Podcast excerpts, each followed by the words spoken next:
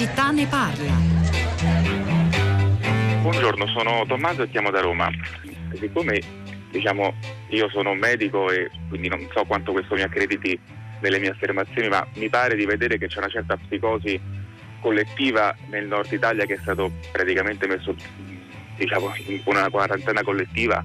Ho visto le fotografie degli scaffali dei supermercati a Milano completamente vuoti, cioè c'è un'ansia collettiva pazzesca per un virus che oggettivamente, quindi parlo di dati, ha contagiato meno di 200 persone e per adesso in Italia ha avuto una letalità su 3 persone, di cui 2 mi pare malate compromesse.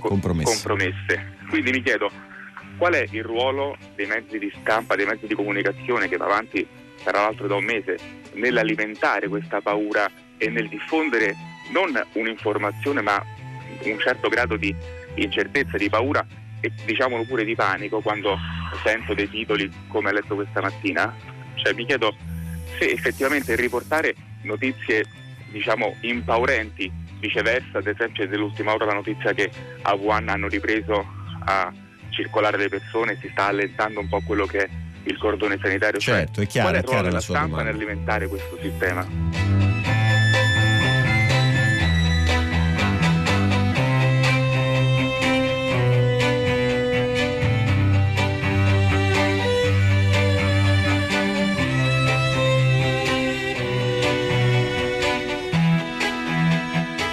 Eccoci qui, sono le 10:02:15. Una buona giornata da Pietro del Soldà. Mentre arriva la notizia del quarto morto in Italia di coronavirus, anch'egli una persona anziana di 84 anni, è accaduto a Bergamo e ci sono le prime ripercussioni. Aprono le borse lunedì mattina, quindi 4% l'indice di borsa a Milano, e quello che ormai sappiamo tutti, siamo letteralmente dentro, ogni italiano credo, una tempesta di comunicazione pubblica e privata che riguarda il coronavirus. Noi stamattina abbiamo ascoltato tanti interventi a prima pagina. La trasmissione questa settimana è condotta dal giornalista di Repubblica Stefano Cappellini. Abbiamo scelto questa chiamata, quella di Tommaso da Roma, che da medico si interroga su quale deve essere il ruolo dei media, dell'informazione, tra necessità di informare nel modo giusto, utile, capillare, condizionando nella maniera migliore il comportamento dei cittadini, senza però dall'altra parte creare allarmismi. Alla sua telefonata vi aggiungo un messaggio appena arrivato al 335-5634-296 dalla Emilia Romagna, da Imola. È un'ascoltatrice che ci racconta: da ieri devo confortare i miei amici e parenti lontani che sono attaccati alla TV e che, dice lei, vogliono notizie sempre più preoccupanti, tra virgolette. Ho acceso la TV, l'orientamento dato dell'informazione mi sembra questo: primo, musica di sottofondo che emotivamente ti indirizza ai titoli; 2, ritmo ed enfasi del parlare del giornalista; 3, ripetizioni delle notizie che incutono più preoccupazione. Poi però i servizi sono più professionali, succede così da tanto tempo anche sui giornali, i titoli non rispecchiano quasi mai i contenuti, che sono spesso accurati. In effetti, a guardare oggi i titoli dei giornali, le prime pagine, devo dire che si spara piuttosto grosso, anche appunto rispetto a quello che è poi scritto negli articoli, che riflette forse la realtà in maniera più adeguata. 335-5634-296, ve lo ripeto, è il numero, scriveteci via SMS e via WhatsApp. Noi cominciamo stamattina con il professor Roberto Burioni. Buongiorno e benvenuto a Tutta la città ne parla. Grazie.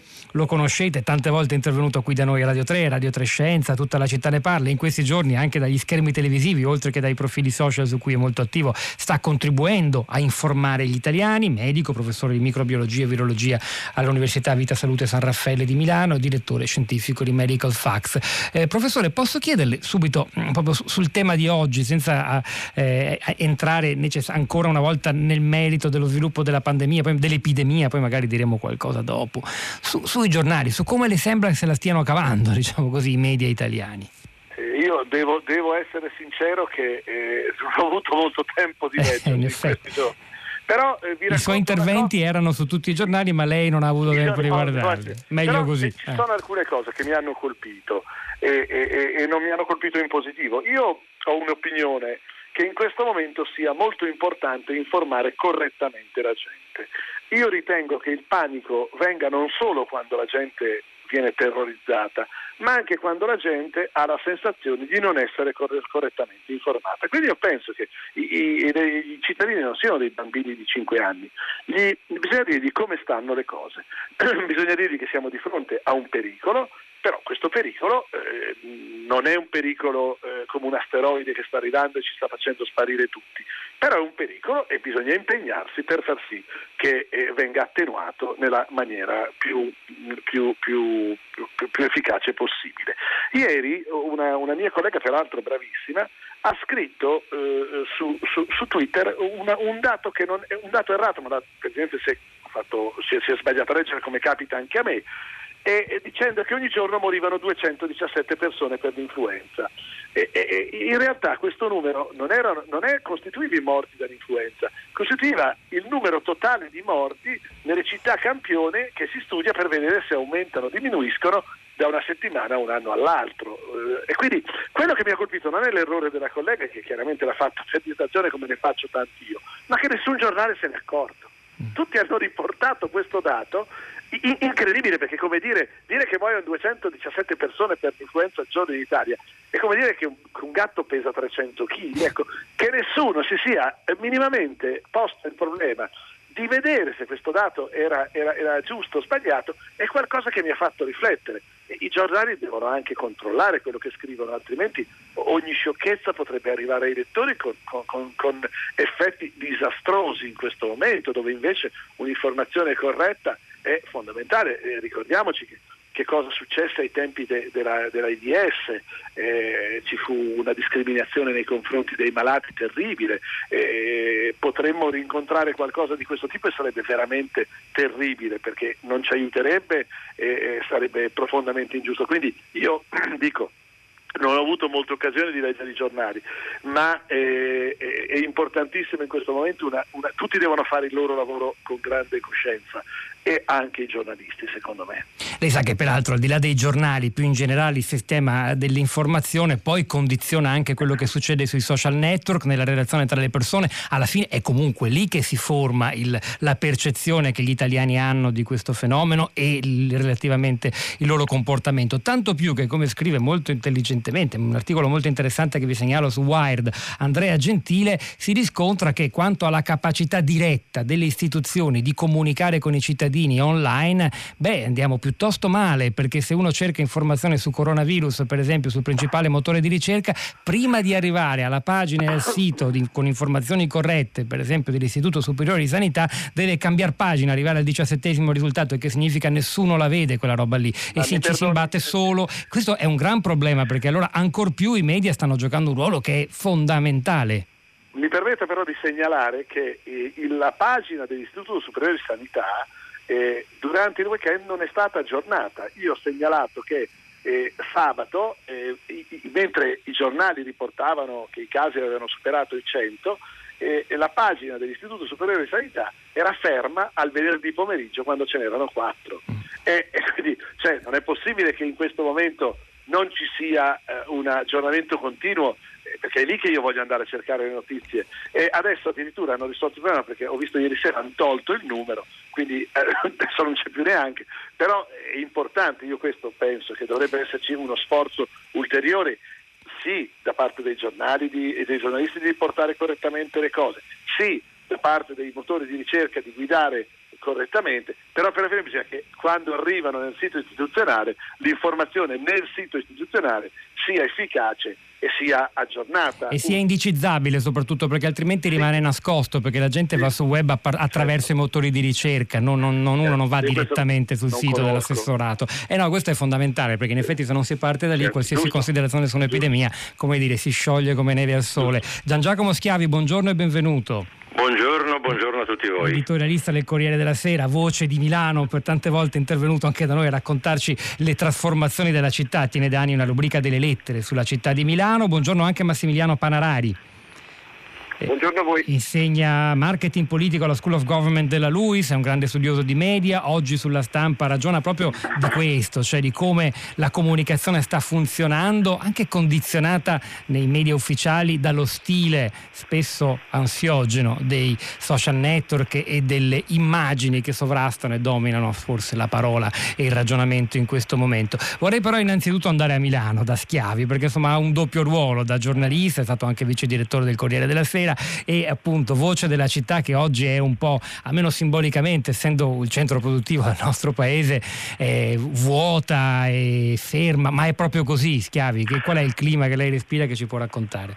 Beh, no, è una sensazione di una città che sta, come dire, prendendo le misure su un'emergenza. Milano in questo momento sta vivendo lo stesso shock, con le debite proporzioni, che ha vissuto New York all'epoca delle Torri Gemelle. Cioè è un momento di smarrimento, però io sono molto fiducioso nella capacità di adattamento e soprattutto nella capacità di trovare le contromisure.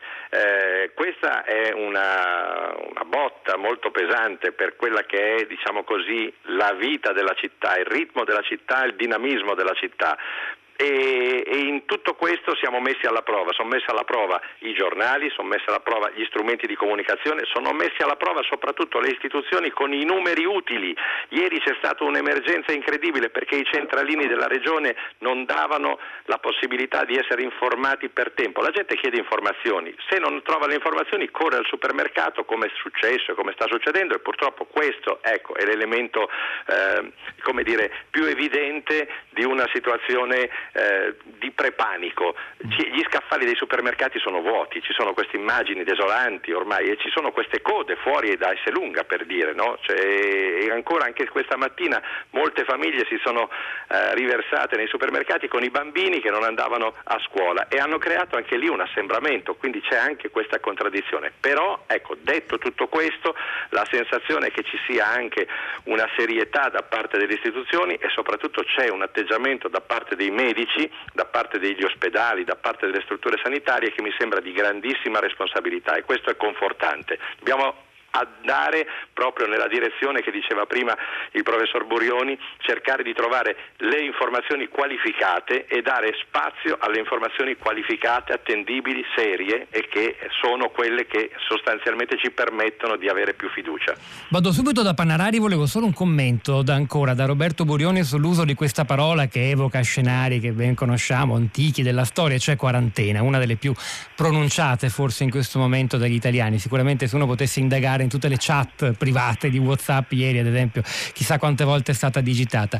E dire che mezza Italia è in quarantena in titolo è giusto, perché cattura l'attenzione di lo fa un giornale, un quotidiano, questa mattina in edicola. È una questione di, comunque, consente di attrarre l'attenzione, di sensibilizzare, oppure qui c'è un rischio di usare in maniera impropria una parola che stiamo imparando a capire. In realtà la quarantena tecnicamente oggi riguarda alcune migliaia di lombardi e in Veneto, nel paesino dove è morto quel signore.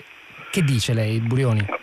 Come la dobbiamo usare questa parola? Direi che cos'è, perché molte persone sono convinto che non abbiano neanche ben chiaro qual è l'utilità di mettere in isolamento. Quarantena è un'invenzione italiana, la Repubblica di Venezia del 1370. C'è la peste, non si sa cosa fare, allora questi decidono di fare sospare le navi in rada prima di fare entrare le persone, in modo tale che non ci sia rischio che qualcuno con la malattia in incubazione possa entrare. Questo è la cosa importante che dobbiamo comunicare ai lettori. Il pericolo di questa malattia è che la persona che si infetta oggi si ammalerà tra circa 6-7 giorni, senza sapere di essere stata infettata e senza possibilità di determinare con un test. E chiaramente negli ultimi giorni di questa incubazione, quando ancora sostanzialmente non sta male, potrebbe essere infettiva. Per questo è indispensabile limitare le persone nella loro libertà e soprattutto nei loro contatti sociali, perché questo è un modo per diminuire il contagio, e diminuendo il contagio noi possiamo fare spegnere un'epidemia. L'epidemia si basa sul fatto che un malato infetti più di un'altra persona, e così aumenta il numero dei contagiati. Ma se noi con le nostre procedure di quarantena limitiamo i contatti, possiamo far scendere questo numero sotto 1 e l'epidemia piano piano si spegne o si rallenta. Ecco, questa è la base. In questo istante chi è in quarantena sono gli abitanti di quelle cittadine dell'Odigiano che non possono uscire dai loro paesi. Bisogna da un lato dirgli grazie, perché con questo sacrificio stanno aiutando tutti noi, e dall'altra parte però fare anche sì che questo sacrificio abbia il maggior effetto positivo possibile, di poi mettere in panico e dargli addirittura a queste persone che ci stanno facendo un piacere, si sacrificano per noi, uno stigma negativo, diventa veramente una barbarie, a mio giudizio. Nel frattempo, a proposito di informazioni che girano, questa mattina è stata data anche da noi, rilanciata a prima pagina da Stefano Cappellini, la notizia che la città di Wuhan, sembrava un buon segno, dava il permesso di lasciare per la prima volta la città. A proposito di quarantene molto stringenti e severi, ora leggiamo che la città di Wuhan torna sui propri passi e revoca questo permesso.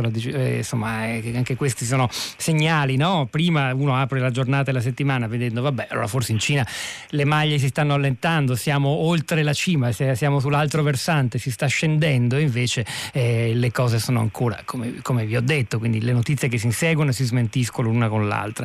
Massimiliano Panarari, tutto questo ha a che fare con due cose, mi pare di capire, mi rifaccio anche al suo intenso articolo di questa mattina sulla Stampa, il rapporto con le istituzioni, la fiducia, ciò di cui parlava poco fa anche Gian Giacomo Schiavi da Milano, e poi lo stile comunicativo, perché anche la comunicazione più ragionata, discorsiva, quella della carta stampata, anche della televisione. Ieri sera Burioni è stato ospite di Fabio Fazio a lungo e ha raccontato, quindi esiste la possibilità di parlare e ragionare. Poi però sul ragionamento, sul logos, direbbe qualcuno, prevalgono sempre le immagini, gli input immediati che fanno inevitabilmente più breccia, no?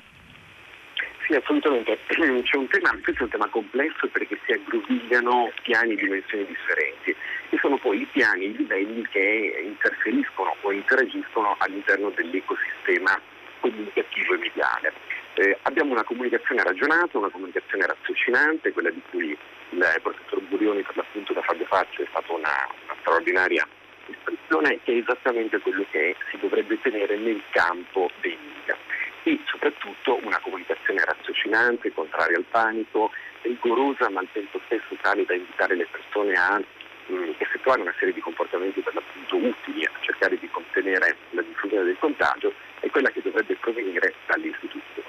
Quindi naturalmente c'è una carenza legata a tanti fattori, tra cui non troppo personale, il fatto di non essere adeguatamente informati, attrezzati, l'emergenza che purtroppo tende a sovrastare una routine delle istituzioni che è essa stessa, ahimè, molto emergenziale nel caso italiano. Però sappiamo che quello dei media è un mercato e all'interno del mercato agisce una logica mediale che è improntata molto spesso al sensazionalismo, allo scandalismo, all'aumentare i toni, all'elevare le emozioni per cercare di attirare audience, per massimizzare il proprio pubblico. E questo è naturalmente il grande tema e la grande sfida che ci si trova davanti in una situazione di emergenza, quale quella che viviamo. Nel senso che avremmo bisogno di una sorta di grande moratoria da estendere anche alla politica. Innanzitutto per cui di fronte a situazioni di calamità, a situazioni estremamente problematiche come quella che stiamo vivendo, tutti quanti scelgono la razionalità, individuano la tregua come strumento di interazione reciproca e improntano alla comunicazione scientifica, danno ai tecnici la possibilità di indicare quelli che sono i comportamenti corretti e le condotte da tenere. Naturalmente l'altro elemento ci riguarda direttamente, nel senso che noi all'interno di una società complessa, di una società inflazionata di immagini, quale quella moderna, leggiamo gli eventi, soprattutto le crisi, attraverso la chiave emozionale delle immagini. E quindi la quantità infinita di immagini che non da un punto di vista strettamente emozionale, ma semplicemente come necessaria documentazione iconica e iconografica, media, soprattutto quelli digitali e gli audiovisivi ci rovesciano addosso, intensificano il panico. Un panico che è anche collegato in una forza, potremmo dire, di grande immaginario. Il vice direttore Schiavi evocava le code davanti ai supermercati milanesi. È come se vivessimo una sorta di eterno ritorno di cose che abbiamo già visto all'interno di film, di telefilm, di serie televisive, cioè quello che c'è da fare prima di una crisi, quasi di un'apocalisse zombie, passatemi l'espressione, perché questo è un tratto nell'immaginario che col contagio ha molto a che fare. Ecco, è molto complicato e molto difficile inserirsi all'interno di un poggi sull'immaginario tanto forte, ma proprio per questo occorrerebbe uno sforzo straordinario da parte delle istituzioni. Ecco, a proposito dello sforzo di non aggiornare il sito. A proposito di questo, io ho citato poco fa un articolo molto lungo e interessante uscito sul sito di Wired di Andrea Gentile, che è il coordinatore di Wired, e noi Gentile l'abbiamo anche chiamato per farci spiegare un po' meglio di che si tratta. Andrea Gentile, benvenuto a Tutta la città ne parla, buongiorno.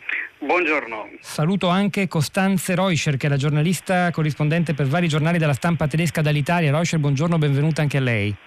Buongiorno a voi. Allora Gentile, innanzitutto noi stiamo dedicando la nostra puntata questa mattina al ruolo dei media in primo luogo e al tipo di comunicazione che bisogna fare. Mi sembra molto importante aggiungere, però ci è arrivato anche Panarari in questo suo intervento finale, come le istituzioni dal canto loro, anche bypassando la funzione appunto intermediaria dei giornalisti, arrivano ai cittadini, ed è fondamentale che comunichino bene. Quali sono i problemi fondamentali che lei ha voluto evidenziare? Sì, alla fine i giornalisti e i giornali, come diceva Panarari, hanno un'agenda ben diversa rispetto a quella che dovrebbe essere quella delle istituzioni, degli interessi puramente magari anche commerciali. Le istituzioni, il Ministero della Salute, l'Istituto Superiore di Sanità e le singole regioni dovrebbero essere molto molto più presenti nel panorama comunicativo. Quello che ho cercato di evidenziare ieri nel mio articolo è stato praticamente fare degli esempi molto molto pratici per quanto riguarda la comunicazione che stanno facendo le istituzioni sul nuovo coronavirus. Per esempio, basta cercare su motori di ricerca la parola coronavirus abbinata all'Italia e il sito istituzionale di riferimento, che è il sito di Epicentro, che è il centro di riferimento per quanto riguarda la diffusione delle epidemie in Italia, compare alla seconda pagina nei risultati di ricerca di Google. Questa per me è una cosa davvero eccezionale. Tutto il resto, tutti gli altri risultati sono risultati di testate giornalistiche che hanno ovviamente, come diceva Panarari, scopi ben differenti, cioè farsi leggere. Questo significa che le istituzioni non sono presenti bene su portali digitali. Per quanto riguarda i social network esistono diversi profili che sono stati attivati, però non erano per esempio aggiornati. Ieri anche lì ho cercato tra tutti i vari profili presenti magari su Facebook, Twitter oppure Instagram addirittura. L'Istituto Superiore di Sanità non ha un profilo social, oppure il profilo social Salute su Facebook dava fino all'altro giorno informazioni su diete bilanciate e attività sportiva. Non c'era alcuna informazione. Sì, questo senza accanirci necessariamente su quello, ne parlavamo anche con Roberto Burioni della lentezza di quel sito in particolare da aggiornarsi su quanto al bilancio delle vittime e dei colpiti. E più in generale mi sembra che qui stiamo toccando un nodo che non ha a che fare solo con chi si occupa di comunicazione. Anche un epidemiologo deve essere interessato dal malfunzionamento dei canali di comunicazione online delle istituzioni. Roberto Burioni, torno di nuovo a lei. Questa cosa forse andrebbe messa ancora di più al centro dell'attenzione. Le istituzioni devono trovare il modo, visto che la possibilità tecnologica oggi c'è, a differenza di 20-30 anni fa, per parlare a tutti capillarmente, anche chi non ha una TV, no? Non è molto importante. Guarda, ne parlo con uno che ha affrontato prima di questa emergenza l'emergenza delle vaccinazioni, nella quale il fallimento di comunicazione delle istituzioni era evidente, visto che eravamo arrivati a percentuali di vaccinazioni pari a quelle del Ghana. E peraltro in questo momento, se uno vuole una mappa aggiornata delle vaccinazioni, non deve andare nel sito dell'Istituto Superiore di Sanità, ma in quello di Wired, che ha fatto un ottimo lavoro e non è un'istituzione, quindi ha supplito alla mancanza. Però mancano anche informazioni che in questo momento sono cruciali. Faccio un esempio: nei prossimi giorni noi potremmo assistere a un aumento dei casi. Questo non deve portarci a del panico, perché è una cosa normale. Ci sono stati dei contagi nei giorni passati, questa malattia ha un'incubazione di 6 giorni, quindi quello che è accaduto 6 giorni fa lo vedremo appunto adesso, e quindi se aumentano i numeri non ci devono preoccupare, dobbiamo sperare che tra 6, 7, 8 giorni comincino a calare. Questo però deve essere comunicato, perché se non si comunica, domani un giornale può uscire, raddoppia i casi, cosa che speriamo non accada, ma che sa anche ci fosse un aumento non deve preoccuparci, perché è una situazione che ha un ritardo rispetto ai nostri interventi di risoluzione. Quindi è molto importante perché la gente possa reagire, dare dei dati aggiornati e dare anche però spiegazione di cosa significano questi dati. Mi scusi, sì, prego concluda, volevo farvi chiedere un'ultima cosa. Né minimizzando né chiaramente tantomeno generando il panico. Un'ultima domanda, anche le decisioni vere e proprie sono un atto comunicativo, quindi decidere di chiudere l'università o le scuole, di annullare le partite di calcio, ecco, da questo punto di vista la chiusura per esempio di scuole e università per una settimana in Lombardia e in Veneto, che valore ha? Perché una settimana? Questo lasso di tempo è sensato oppure è semplicemente buttiamo il sasso un po' più in là, poi tra qualche giorno ci ripensiamo, magari aggiungiamo un'altra settimana o altre due di chiusura? Io, dal punto di vista comunicativo non è il mio lavoro. No, glielo chiedevo dal punto di vista scientifico. Dal punto di vista medico-scientifico è, secondo me, una procedura e un provvedimento assolutamente necessario per un motivo. Ma basta perché... una settimana? Questa è la domanda. No, cioè, il tempo una settimana è sensato? Io chiudo una settimana e poi dopo una settimana mi pongo il problema vedendo cosa sta succedendo, perché se riusciamo a contenere, se riusciamo a limitare, a individuare le catene di contagio, però io immagino che si debba intendere chiudo per una settimana e poi vedo, perché questo è il senso della cosa. Certo è che in questa situazione in cui ci sono, non sappiamo bene com'è la situazione, se c'è un focolaio, ci sono 2 focolai, non abbiamo ben preciso neanche il numero perché stiamo facendo adesso i test, la cosa sicuramente è in via di definizione e chiaramente le scuole potrebbero essere un luogo formidabile di contagio perché i bambini prendono questa malattia in modo fortunatamente lieve, ma il fatto che la prendono in maniera molto lieve significa che magari vanno a scuola, si contagiano tutti e poi la portano a casa dei genitori, quindi in questo caso secondo me è un sacrificio che vale la pena farlo. Quello che mi stupisce, se devo dire, è che tutti questi provvedimenti vengano presi su base regionale. Cioè, i virus non conoscono i confini regionali, la gestione dovrebbe essere, a mio giudizio, molto ben coordinata dal punto di vista del governo centrale in un'emergenza come questa. Oh, e poi ci sono gli altri paesi, e allora leggo dall'ultima ora che la Francia non considera necessario il blocco delle frontiere con l'Italia, poi però sappiamo il blocco dei voli per esempio verso Israele, la questione del treno alla frontiera con l'Austria, il Brennero, che è stato bloccato per alcune ore perché 2 persone peraltro negative al virus ma che avevano la febbre sono state fatte scendere alla stazione di Verona. Insomma, l'Europa ci guarda con preoccupazione. E l'Europa come sta raccontando tutto questo? Costanza Reuscher, giornalista tedesca, alla quale però anche parte dell'Associazione Stampa Estera in Italia, le chiedo un'impressione anche dopo magari averne discusso con i suoi colleghi giornalisti stranieri, corrispondenti stranieri in Italia. Che racconto si sta dando del nostro paese e se per esempio la Germania come sta affrontando tutto questo, i media tedeschi? Allora, intanto il racconto è un racconto tranquillo, chiaramente raccontiamo le misure che sono state prese per isolare i paesi, che è una notizia, una notiziona anche, che parti del paese vengono isolate completamente. È una notizia anche per tutto il nord d'Europa perché abbiamo moltissimi legami, non solo di turismo ovviamente, ma anche di economia con il nord Italia. Se pensiamo a tutta la zona del sud della Germania, dell'est della Francia, Svizzera, Austria e il nord Italia è una zona economica, una macro regione come si sa, e quindi i legami sono strettissimi e la chiusura di queste zone e anche tutta la vita, il blocco di tutta la vita pubblica complica moltissimo questi scambi economici. Pensando soltanto a tutte le merci che vengono trasportate da un lato all'altro tutti i giorni.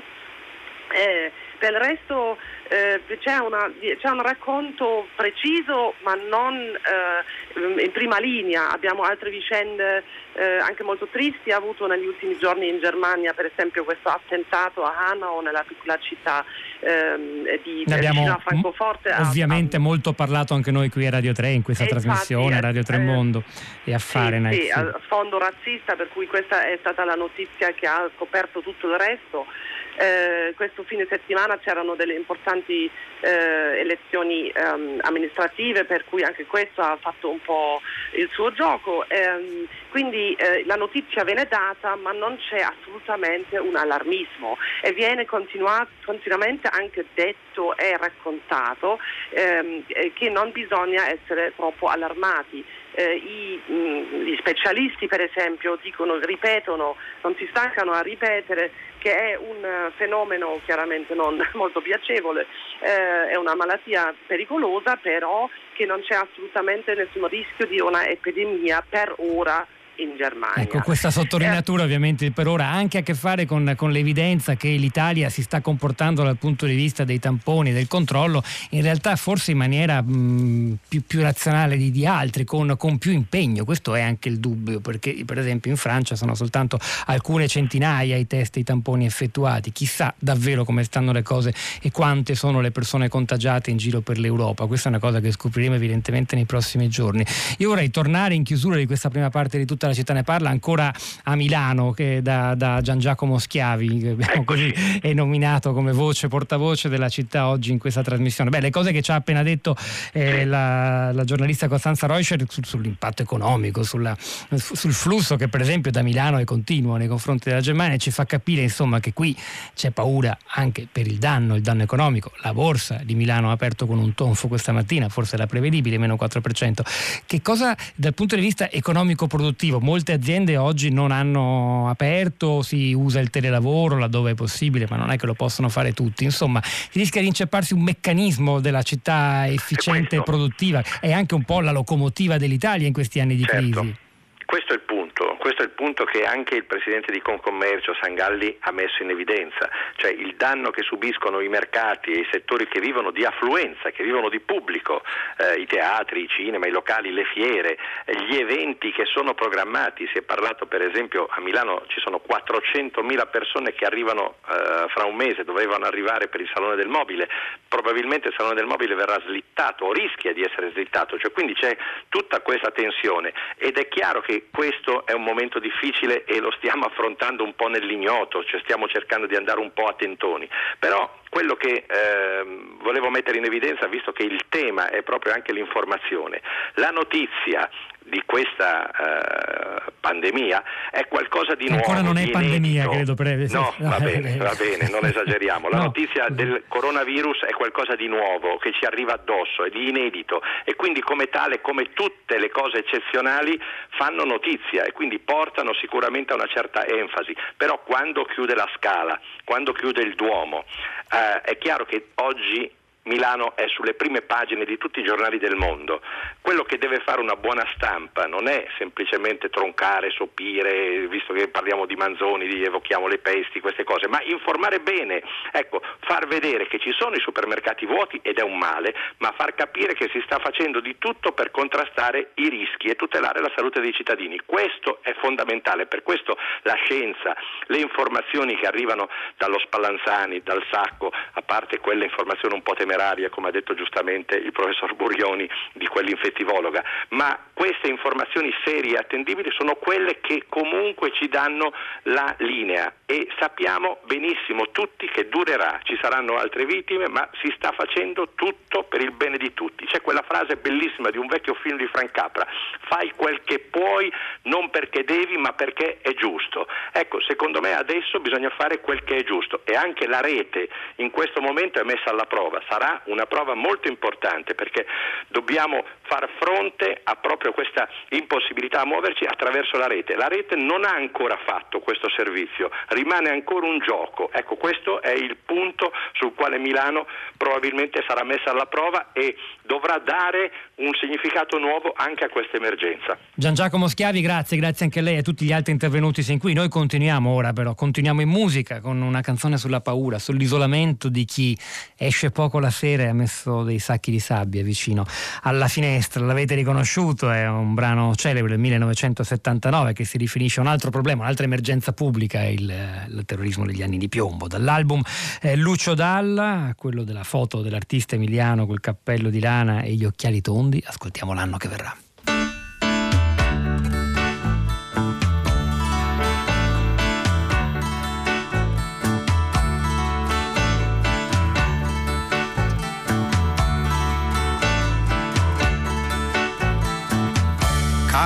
dico ti scrivo, così mi distraggo un po'.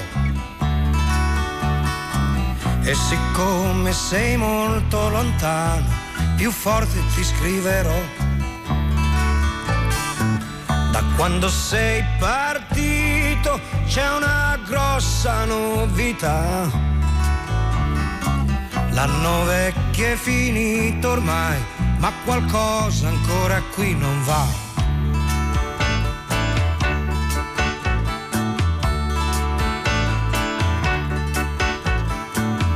Esce poco la sera, compreso quando è festa, e c'è chi ha messo dei sacchi di sabbia vicino alla finestra, e si sta senza parlare per intere settimane, e a quelli che hanno niente da dire del tempo ne rimane.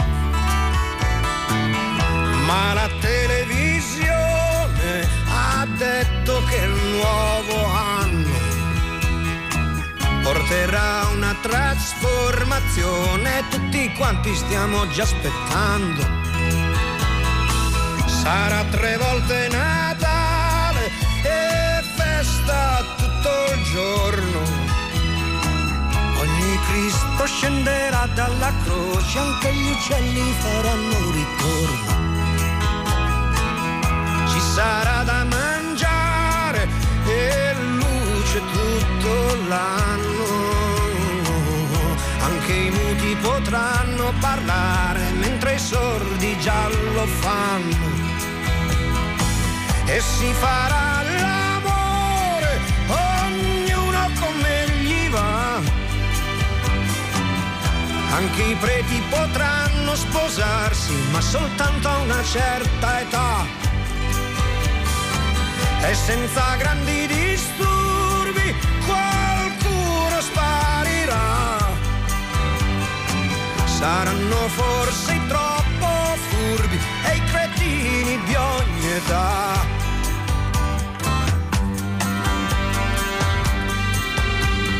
Vedi caro amico, cosa ti scrivo e ti dico?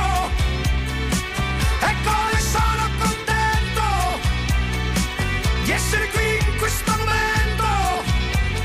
Vedi, vedi, vedi, vedi, vedi caro amico, cosa si deve inventare per poter riderci sopra, per continuare a sperare.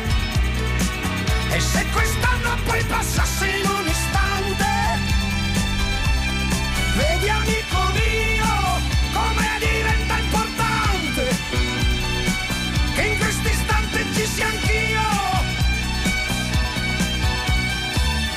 L'anno che sta arrivando tra un anno passerà. Io mi sto preparando, è questa la novità.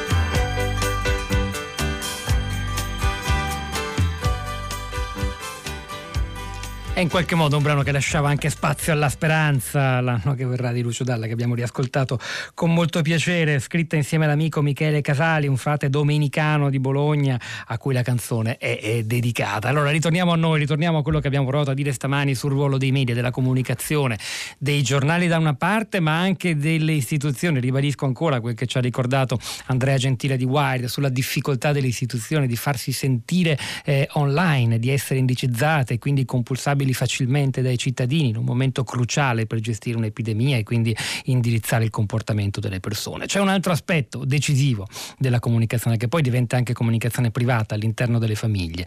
Scuole chiuse in Lombardia, Piemonte, Veneto, Emilia Romagna, Friuli Venezia Giulia, cioè a dire decine di migliaia a occhio, forse di più, di ragazzi e bambini che stanno a casa per una settimana.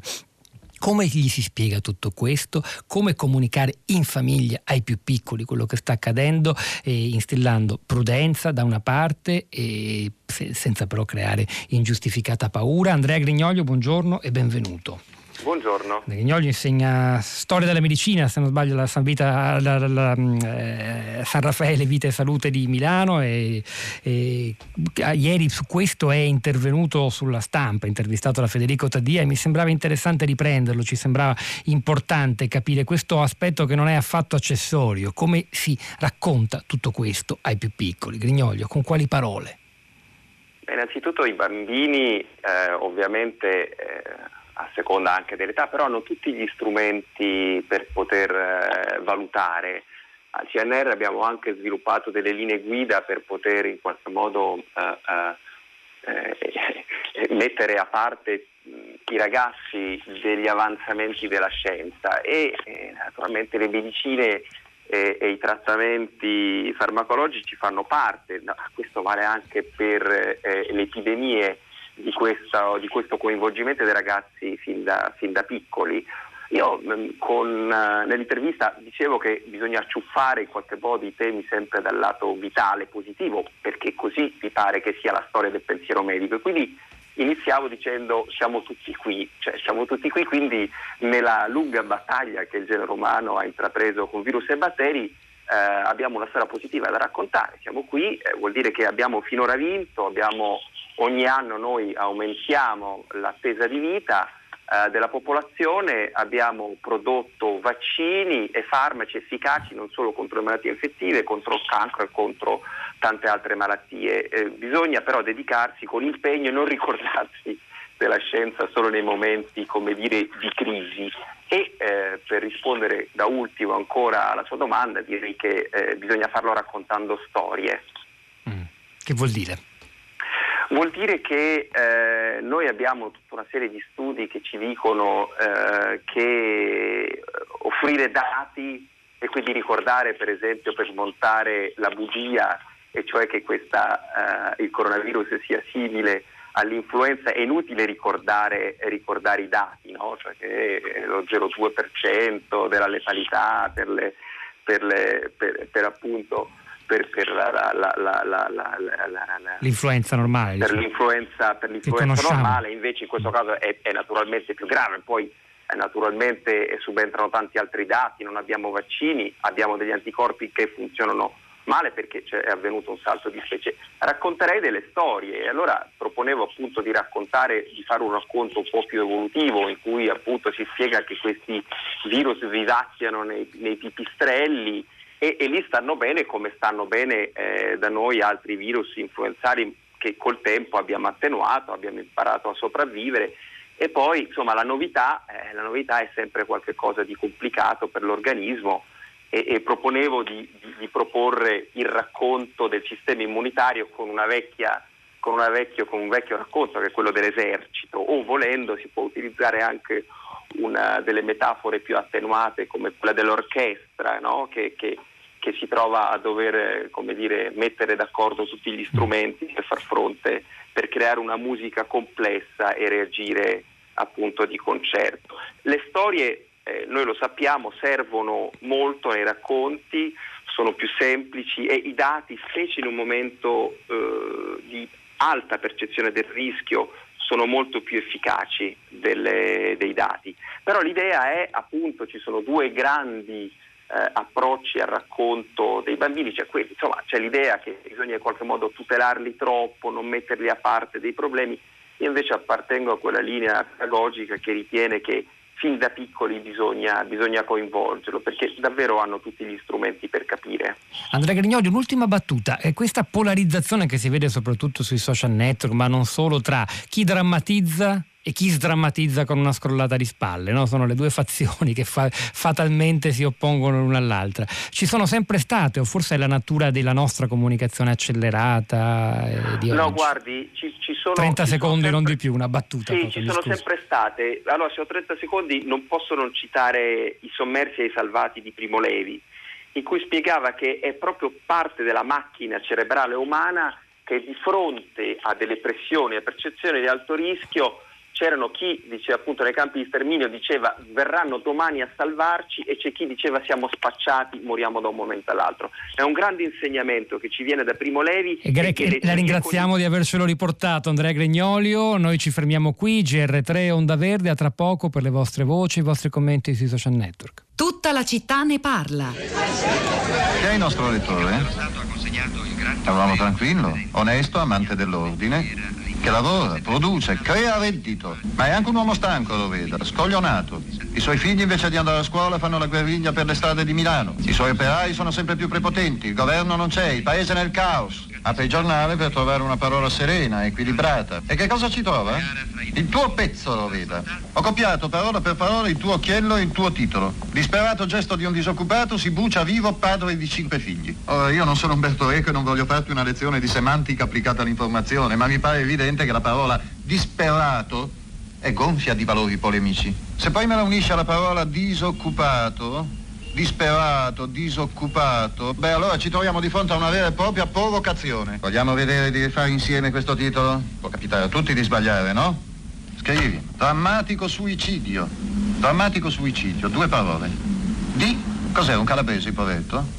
Sì. Ecco, di un immigrato. Immigrato, una parola sola, che contiene implicitamente il disoccupato, il padre di 5 figli, ma dà anche un'informazione in più. Certo. Il succo della notizia, la sintesi. Comunque il pezzo è eccellente. Sì, magari c'è qualche parolina in più, qualche aggettivo da limare. Per esempio quel licenziato. Rimasto senza lavoro. Rimasto senza lavoro.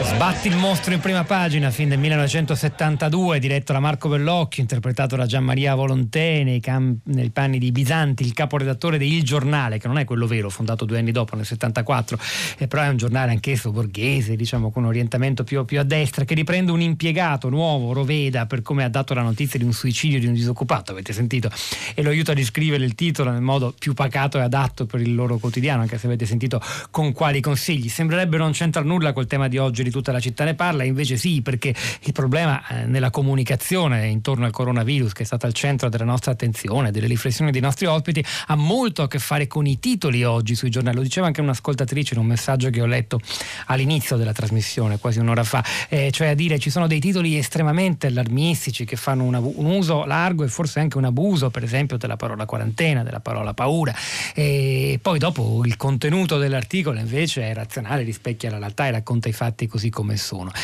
Molto interessante tutto questo, noi riteniamo stamattina, oltre alle difficoltà di una comunicazione diretta online da parte delle istituzioni, un tema su cui non smetto di tornare perché mi sembra molto decisivo, sollevato giustamente da Andrea Gentile di Wired. E a proposito di comunicazione online e social network, vediamo come si stanno comportando i nostri ascoltatori con Rosa Polacco. A te. Ciao Pietro, buongiorno a tutti. Beh, come ci dicevamo questa mattina, Pietro, mentre preparavamo la puntata, credo di poter dire di non aver mai visto in un'altra situazione un altro argomento che abbia tenuto banco sui social network senza nessuno spazio vuoto, senza lasciare spazio mai a nessun'altra notizia come il coronavirus in questi giorni. Da sabato pomeriggio sera, diciamo, insomma, è stato veramente difficile trovare 1, 2, 3 persone che parlassero d'altro, questo almeno in base alla mia osservazione. Rispetto alla questione dell'informazione di cui stiamo parlando questa mattina, ci sono molti giornalisti che cercano sempre di avere un linguaggio medio, neutro, come per esempio Nicola Zancan della Stampa, che mette in ordine 3 cose su Twitter e dice: con 203 casi confermati, erano allora alle 9:50 il 24 febbraio, l'Italia è il 3° paese al mondo più colpito dal coronavirus, dopo Cina, Corea del Sud, e questo è un fatto. Per spiegare l'anomalia, 3 sono le ipotesi prevalenti: molti casi perché molti test, molti casi perché l'infezione si è propagata in un ospedale, molti casi perché c'è stata una falla nel sistema di controlli aeroportuali. È un modo stringato, semplice di porre le questioni. Gianluigi ci scrive: credo che oggi per il coronavirus l'informazione abbia una grande responsabilità, informare senza allarmismi, dare indicazioni comportamentali utili, raccontare la verità senza sensazionalismi, non dare spazio a personaggi in cerca di squallida visibilità. C'è un contributo anche molto interessante importante che ci segnala Fiorella da Vice, Il Giornale, di Roberto Cighetti, raccontato a Niccolò Carradori. È una testimonianza: sono in quarantena a Codogno, questo è quello che sta succedendo. È Domenico, ho appena controllato le provviste di casa, saremo tranquilli per qualche giorno. È così che inizia il racconto che potete leggere su Vice. Avete sentito dal GR3 appena andato in onda, dalla corrispondenza di Anna Milan, alla piazza del Duomo a Milano deserta. Noi a Milano ci siamo stati poco fa con il giornalista Gian Giacomo Schiavi e ci torniamo con un'ascoltatrice, Cristina. Buongiorno e benvenuta. Buongiorno, grazie per avermi chiamato, buongiorno a tutti. Grazie per averci scritto, noi vi richiamiamo in base ai messaggi che ci mandate durante la trasmissione, i più interessanti insomma. Molto. Sì, io sono tra l'altro una studentessa, sto facendo una seconda laurea in lingue e sarei dovuta essere oggi in classe per seguire le lezioni di filosofia del linguaggio, purtroppo non posso. Ecco perché vi ho scritto dicendo, avendo lavorato io per un'azienda informatica, che sicuramente fare leva sulla tecnologia e consentire a studenti e docenti di poter essere in comunicazione anche con modalità telematica, in casi di questo genere potrebbe togliere ogni problema di e si può fare facilmente frequentare. Io lavoravo in IBM e noi avevamo quelli che vengono chiamati comunemente i MOOC, sono i Massive Open Online Courses, e noi avevamo una accademia chiamata Think Academy con lezioni che i nostri top manager rendevano disponibili sulla rete, sulla intranet, a qualsiasi ora, in qualsiasi parte del mondo.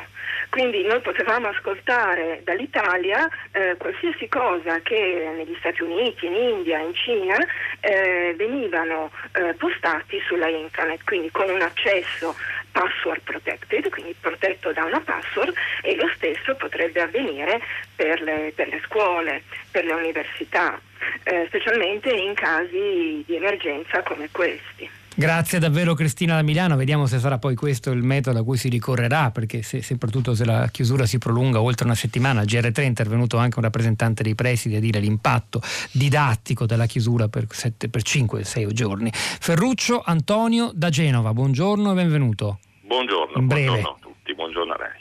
Niente, come ho segnalato sul mio messaggio, ieri i miei due figli sono partiti, uno per Barcellona e l'altro per Bruxelles, da Malpensa.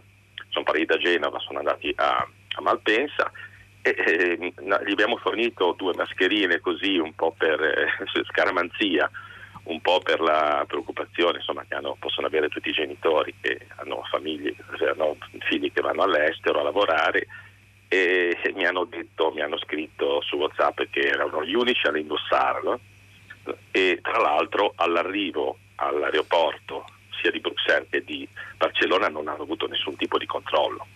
E io sono rimasto un po' stupito, perché qui ovviamente la differenza con quello che sta avvenendo qui anche ovviamente. Grazie per la testimonianza. Sì, questo apre una grande interrogativo su quello che sta accadendo davvero negli altri paesi, quanto persone contagiate a test effettuati. Ci torneremo sicuramente. Radio Tremondo sta per allargare il discorso con Laura Silvia Battaglia, che ci parlerà dall'Iran. Avete sentito sempre dal GR, 150 persone morte solo nella città di Homs. Allora Rosa Polacco, di nuovo a te. Vabbè, su Twitter appunto, forse ormai lo sapete, moltissime foto di scaffali vuoti, foto di scaffali pieni, ognuno fotografa quello che vede davanti a sé nella sua città. Poi un tweet, quello di Greta: chi ha vissuto la seconda guerra mondiale, la fame, il tifo, il colera ha un atteggiamento molto meno psicotico di quello che vedo oggi. Gina Collauto alla parte tecnica, Piero Pugliese alla regia, Rosa Polacco, Pietro De Soldà a questi microfoni, al di là del vetro Sara Sanzi, Cristina Faloci, Leonardo Rossetti, la nostra curatrice Cristiana Castellotti. A domani.